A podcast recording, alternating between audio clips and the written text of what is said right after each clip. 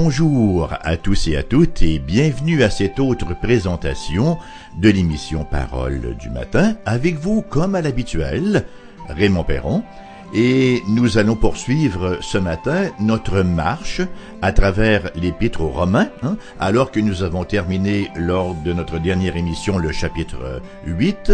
Nous commencerons donc le chapitre 9. Ce matin, nous lirons les versets 1 à 5 et nous consacrerons deux émissions à cette péricope-là, à cette portion d'écriture-là. Alors j'espère que vous êtes bien en forme, que vous êtes bien en selle, et allons-y pour la lecture de cette péricope qui va nous occuper ce matin. Donc Romains, chapitre 9, versets 1 à 5. Je dis la vérité en Christ, je ne mens point, ma conscience m'en rend témoignage par le Saint-Esprit. J'éprouve une grande tristesse, et j'ai dans le cœur un chagrin continuel, car je voudrais moi-même être anathème et séparé de Christ pour mes frères, mes parents selon la chair, qui sont les Israélites, à qui appartiennent l'adoption, la gloire, les alliances, la loi, le culte, les promesses et les patriarches, et de qui est issu selon la chair le Christ, qui est au-dessus de toutes choses, Dieu béni éternellement. Amen. Alors voilà notre menu pour aujourd'hui. Écoutez, c'est certain que c'est toujours difficile, c'est toujours ardu de recevoir une dure vérité. Il y a des vérités qui sont dures, hein, qui sont plus cruelles que d'autres à recevoir. C'est toujours difficile à recevoir malgré que il nous soit souvent nécessaire de les entendre, ces vérités-là. Cependant, il nous faut admettre que ça se passe beaucoup plus facilement si cette même vérité est dite dans l'amour. Et c'est précisément ce qui se produit ici au chapitre 9 de Romains. On se souviendra qu'à la fin du chapitre 8, l'apôtre Paul, dans un élan euh, d'enthousiasme, c'est le moins qu'on puisse dire, affirme que rien dans toute la création ne peut séparer un croyant de l'amour de Dieu en Christ Jésus. Et il va de soi que cette vérité-là nous encourage, nous emballe, j'ai presque envie de dire, nous électrise. Mais voilà que soudainement, d'entrée de scène, au chapitre 9, l'apôtre s'exclame sur un tout autre ton, je dis la vérité en Christ, je ne mens point, ma conscience m'en rend témoignage par le Saint-Esprit, j'éprouve une grande tristesse et j'ai dans le cœur un chagrin continuel. Mais que s'est-il donc produit? La réponse est que sa pensée est maintenant pour les gens de sa propre race le peuple juif. Hein. Ils souffrent du fait que, pour la plupart, ils ont rejeté l'évangile qu'il a prêché, l'évangile de la grâce de Dieu en Christ Jésus. L'apôtre d'ailleurs est dans une telle angoisse pour eux qu'il s'écrit au verset 3 et 4 Car je voudrais moi-même être anathème et séparé de Christ pour mes frères, mes parents selon la chair, qui sont israélites, à qui appartiennent l'adoption. Et là il mentionne tous les privilèges qu'a le peuple en question. Il s'agit bien sûr d'une acceptation inacceptable, d'une euh, affirmation incompréhensible pour la plupart des Juifs de l'époque, parce qu'à leurs yeux, Paul représentait le plus grand ennemi. Paul était lui-même juif, hein, mais il était devenu disciple de Jésus, celui-là même qu'ils appelaient, eux, un imposteur et un blasphémateur. Et ce Paul-là, Qu'est-ce qu'il faisait? Ben, il allait de lieu en lieu pour convertir des gentils, c'est-à-dire des non-juifs, et pour convertir des juifs aussi à sa foi. Pour eux, là, Paul était complètement dans l'erreur. Il le percevait aussi comme un traître, un traître qui tentait de détruire le judaïsme qu'il avait autrefois embrassé. La réalité, cependant, elle était tout autre. Hein. Paul, loin de tenter de détruire, voulait plutôt construire, alors que, selon les prophètes de l'Ancien Testament, il prêchait Jésus, le vrai Messie d'Israël.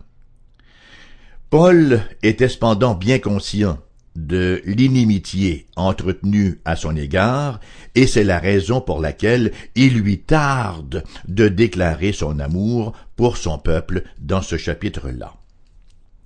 Il est facile de voir dans les propos de l'apôtre qu'il n'était nullement l'ennemi des Juifs, mais plutôt que ces derniers agissaient envers lui en ennemi, hein, tentant de s'en défaire par tous les moyens possibles. Alors que Paul voyageait à travers l'Empire romain, sa prédication connaissait beaucoup de succès. Hein. Il établissait des églises partout sur son passage. Cependant, partout où il était, les Juifs relevaient, ou enfin soulevaient, la populace contre lui, et il était souvent renvoyé des villes.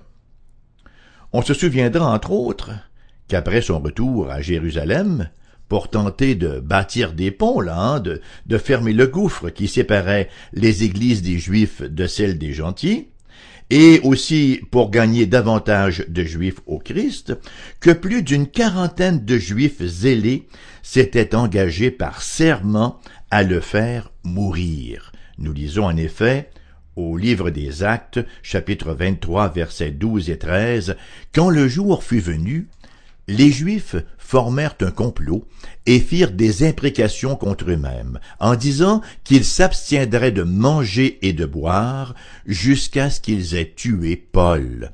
Ceux qui formèrent ce complot étaient plus de quarante. Ce qui est remarquable, ce n'est pas que les Juifs détestaient Paul, c'était un peu normal, hein, en raison de leurs croyances complètement divergentes et en raison de ce qu'ils tentaient d'accomplir. Non, ce qui est stupéfiant, c'est l'immense amour de Paul pour ses ennemis, pour eux qui se considèrent comme ses ennemis. 2 Corinthiens chapitre 11 au verset 24 et au verset 26, nous lisons ce qui suit, euh, et c'est l'apôtre Paul qui rend témoignage de son traitement là. Cinq fois j'ai reçu des Juifs quarante coups moins un, en péril de la part de ma nation. Pourtant, Nulle part dans ses écrits, nulle part dans ses discours, trouvons-nous ne serait-ce qu'une ombre d'amertume ou un désir de vengeance contre ceux qui faisaient montre de tels abus à son égard? Bien au contraire, on voit l'apôtre animé de l'esprit de Jésus, son maître, hein, qui avait pleuré sur, sur Jérusalem, même en sachant qu'il subirait la crucifixion aux mains de ses leaders hostiles. Rappelons-nous ce que Jésus avait dit alors dans Luc chapitre 19 versets 41 à 44. Si toi aussi, au moins en ce jour qui t'est donné, tu connaissais les choses qui appartiennent à ta paix. Mais maintenant, elles sont cachées à tes yeux. Il viendra sur toi des jours où tes ennemis t'environneront de tranchées, t'enfermeront et te serreront de toutes parts. Ils ne laisseront pas en toi pierre sur pierre parce que tu n'as pas connu le temps où tu as été visité. Nous voyons le contraste tragique entre la féroce incrédulité des leaders religieux et d'autre part la joie de l'Évangile qui va jusqu'à faire jaillir des larmes des yeux de Jésus de Nazareth et de l'apôtre Paul, son disciple. Mais la profondeur la profondeur de l'amour de Paul et de son chagrin pour son peuple va encore plus loin. Non seulement aime-t-il ceux qui le haïssent, et c'est déjà en soi remarquable, mais voici ce qu'il en dit au verset 3. Je voudrais moi-même être anathème et séparé de Christ pour mes frères, mes parents dans la chair qui sont israélites. Anathème? Séparé du Christ? C'est ce même Paul qui nous a révélé, plus que tout autre auteur du Nouveau Testament, la gloire d'être en Christ, d'être uni à lui. Séparé, c'est ce même apôtre qui nous a passionnément enseigné que rien dans toute la création ne pouvait nous séparer de l'amour de Dieu en Christ Jésus. Alors ces paroles sont pour le moins étonnantes sur les lèvres de l'apôtre. Il faut cependant bien en saisir le sens. Hein? Paul sait fort bien qu'il ne peut être séparé de Christ comme il l'a si clairement carillonné là au chapitre précédent.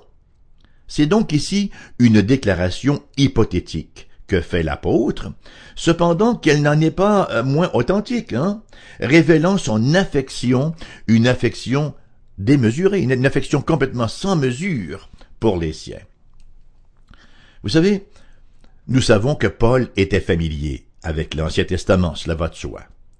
Et en écrivant ces paroles-là, il avait vraisemblablement à l'esprit une déclaration similaire, faite de la part de Moïse, le grand législateur d'Israël. Et cela vient encore ajouter davantage à sa crédibilité auprès des gens de sa race. Alors, retrouvons Moïse en Exode chapitre 32 dans le contexte d'un des plus grands récits de l'Ancien Testament. Nous nous retrouvons après la délivrance du peuple d'Égypte. Hein. Dieu a conduit ce peuple-là, le peuple d'Israël, au mont Sinaï, où Moïse est appelé sur la montagne pour y recevoir les tables de la loi. Il y passe quand même un bon petit moment, il y passe quarante jours, de sorte que le peuple s'impatiente et finit par se rabattre sur Aaron, le frère de Moïse, et il lui demande de fabriquer un veau d'or qui leur servirait de Dieu. Et Aaron, un homme au tempérament moins trempé, hein, plutôt faible, se soumet à leur requête. Le peuple avait vraisemblablement à l'esprit Hapi, Hapi, c'était la divinité égyptienne qui avait la forme d'un veau. Et, alors qu'ils dansent autour de leur idole fraîchement faite, autour du veau d'or, ils s'exclament, nous rapporte Exode chapitre 32 verset 4, Israël, voici ton Dieu qui t'a fait sortir du pays d'Égypte. Moïse, lui, il est toujours sur la montagne, hein, et il ignorait ce qui se passait dans le camp mais Dieu le savait et il interrompt sa rencontre avec Moïse pour l'informer de la pathétique situation.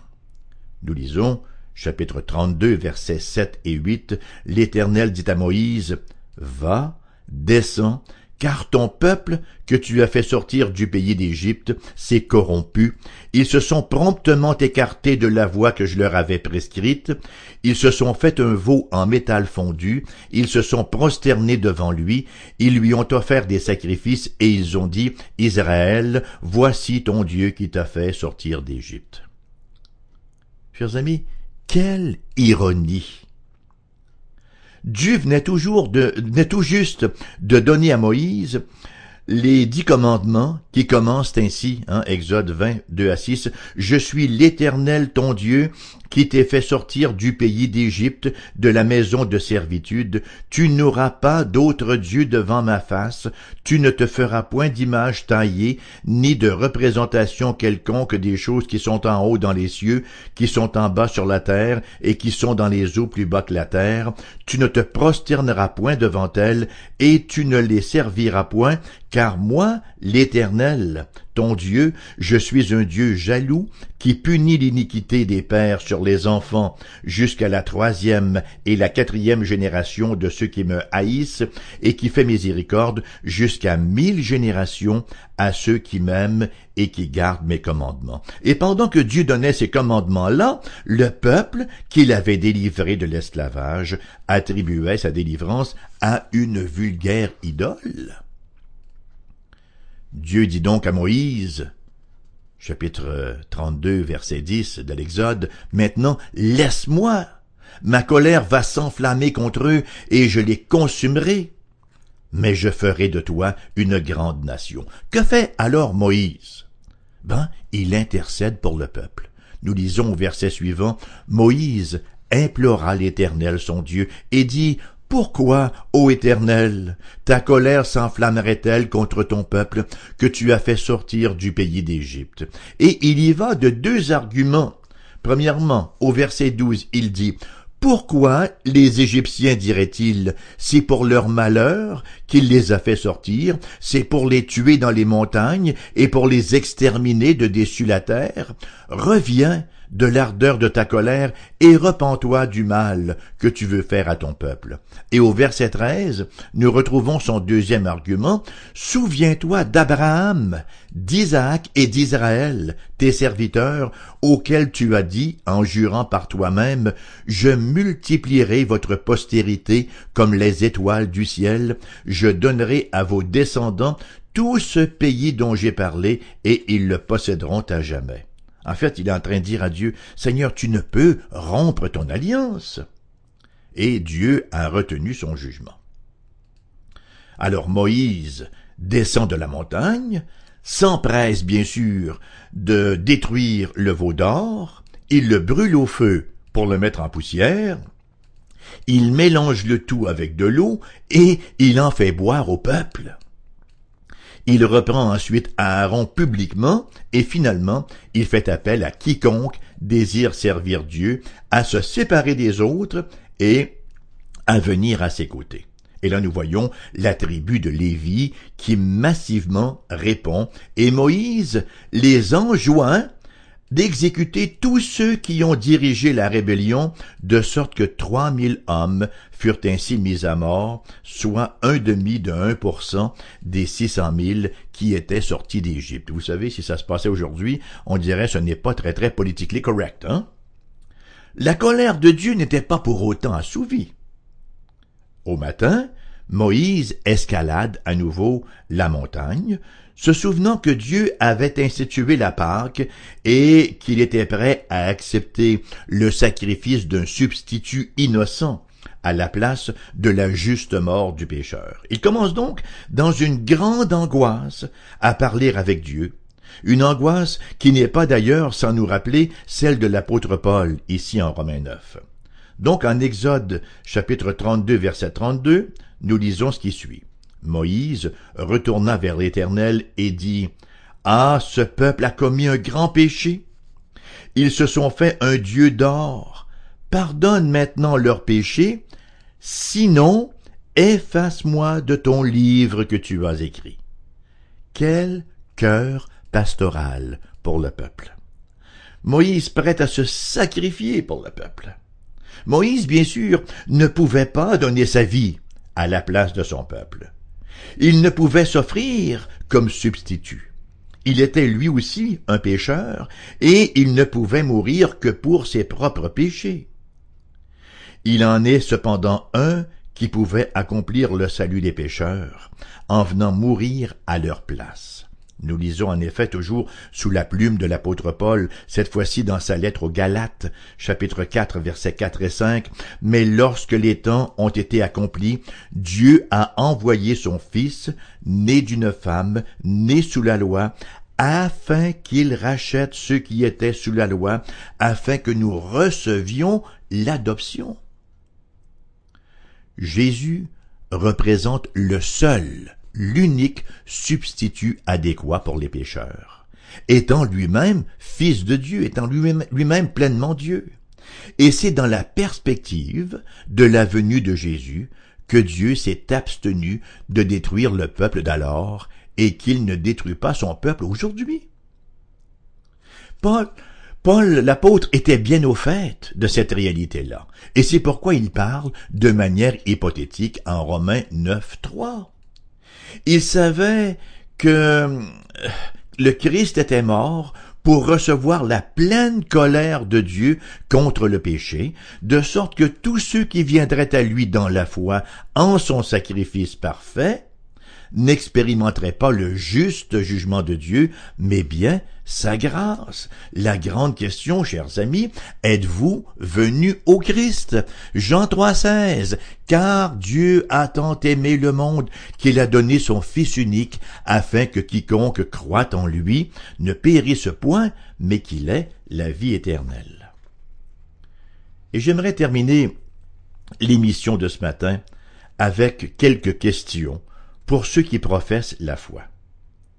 La première de ces questions-là, lorsqu'on regarde le fardeau que Paul avait pour son peuple, lorsqu'on regarde le fardeau qui animait Moïse également, l'amour qui animait le patriarche hein, pour, euh, pour le peuple euh, de, de l'époque, la première question c'est avons-nous un fardeau pour le salut des âmes? Sommes-nous animés d'une compassion quelconque pour le salut des âmes? Deuxième question. Avons-nous un fardeau pour nos proches, les membres de notre propre famille? Est-ce que nous intercédons pour eux? Est-ce que nous soupirons après leur salut? Est-ce que nous, nous prenons d'assaut le trône de la grâce en leur faveur? Est-ce que nous leur proclamons l'évangile du Seigneur Jésus-Christ? Plus loin encore, lorsqu'on regarde Paul qui avait un tel fardeau pour ses ennemis, avons-nous un ennemi, pardon, avons-nous un fardeau pour le salut de nos ennemis? Ou en fait, ceux qui se considèrent comme étant nos ennemis, puisque un chrétien n'a pas d'ennemis, mais il peut y avoir des gens qui le considèrent comme un ennemi. Avons-nous un fardeau pour le salut de nos ennemis? Avons-nous un fardeau pour le salut des plus grands pécheurs? Ou sommes-nous animés d'amertume et de haine pour eux? Avons-nous un fardeau pour les plus, privilégiés, qui, malgré le fait qu'ils semblent bien entiers, qu'ils semblent ne manquer de rien, manquent de l'essentiel? Hmm? Ils sont pauvres, misérables et nus, pour reprendre les propos de Jean dans, dans l'Apocalypse malgré tout leur or et, et tous leurs privilèges. Dans un deuxième temps, nous voyons dans la péricope de ce matin que le christianisme n'est pas une religion de haine, mais bien d'amour. Paul et Moïse sont de beaux exemples qu'un chrétien aime même ses ennemis et prie pour ceux qui le persécutent. Pourquoi est-ce que les gens croient-ils si souvent que les chrétiens sont des gens austères qui veulent le malheur de ceux qui ne croient pas comme eux? C'est complètement le contraire. Un chrétien ne peut pas haïr le prochain, ce serait un oxymore, une contradiction de termes. Les gens pro-choix, par exemple, croient à tort que les chrétiens ont de la haine pour eux, et ce n'est pas du tout le cas. Les, homosexuels pensent euh, à tort que les chrétiens les détestent, mais ce n'est pas du tout le cas. Les athées pensent aussi de la sorte. Ainsi en est-il de tous ceux qui ont une fausse conception du christianisme. Les chrétiens sont mus par l'amour, les chrétiens carburent à l'amour, et ils sont mus par le désir de voir leurs semblables expérimenter la même bénédiction qui est leur en Jésus-Christ. C'est par amour que les croyants tendent la main à leurs semblables et leur parlent de l'Évangile, leur parlent du salut par grâce, du salut gratuit. Bien sûr, un salut gratuit pour celui qui croit, mais un salut infiniment coûteux pour le Christ qui nous l'a acquis. En bout de ligne, la Bible ne nous présente que deux possibilités. Félicité éternelle ou jugement éternel soit le Christ a subi le châtiment que méritent nos péchés, soit nous le subirons. Et ça n'a strictement rien à voir avec les bonnes œuvres. Rappelons-nous les propos de l'apôtre, des propos qui sont bien connus et qu'on répète souvent, mais qui sont d'une telle importance. Dans Éphésiens chapitre 2, les versets 8 à 10. Car c'est par la grâce vous êtes sauvés par le moyen de la foi, et cela ne vient pas de vous, c'est le don de Dieu. Pardonnez-moi. Et le verset poursuit, ce n'est point par les œuvres, afin que personne ne se glorifie. Car alors si vous vous reposez sur vos œuvres en pensant que cela vous assure le salut, c'est une erreur très grave, une erreur monumentale. Le verset poursuit plus loin, car nous sommes son ouvrage, ayant été créés en Jésus-Christ pour de bonnes œuvres, non pas sauvés par de bonnes œuvres, mais sauvés pour de bonnes œuvres, et pas n'importe lesquelles, les bonnes œuvres que Dieu a préparées d'avance afin que nous les pratiquions. D'une manière encore plus synthétique, l'apôtre Jean dira, dans sa première épître, au chapitre 5, verset 12, celui qui a le Fils a la vie, celui qui n'a pas le Fils de Dieu n'a pas la vie. Que c'est simple.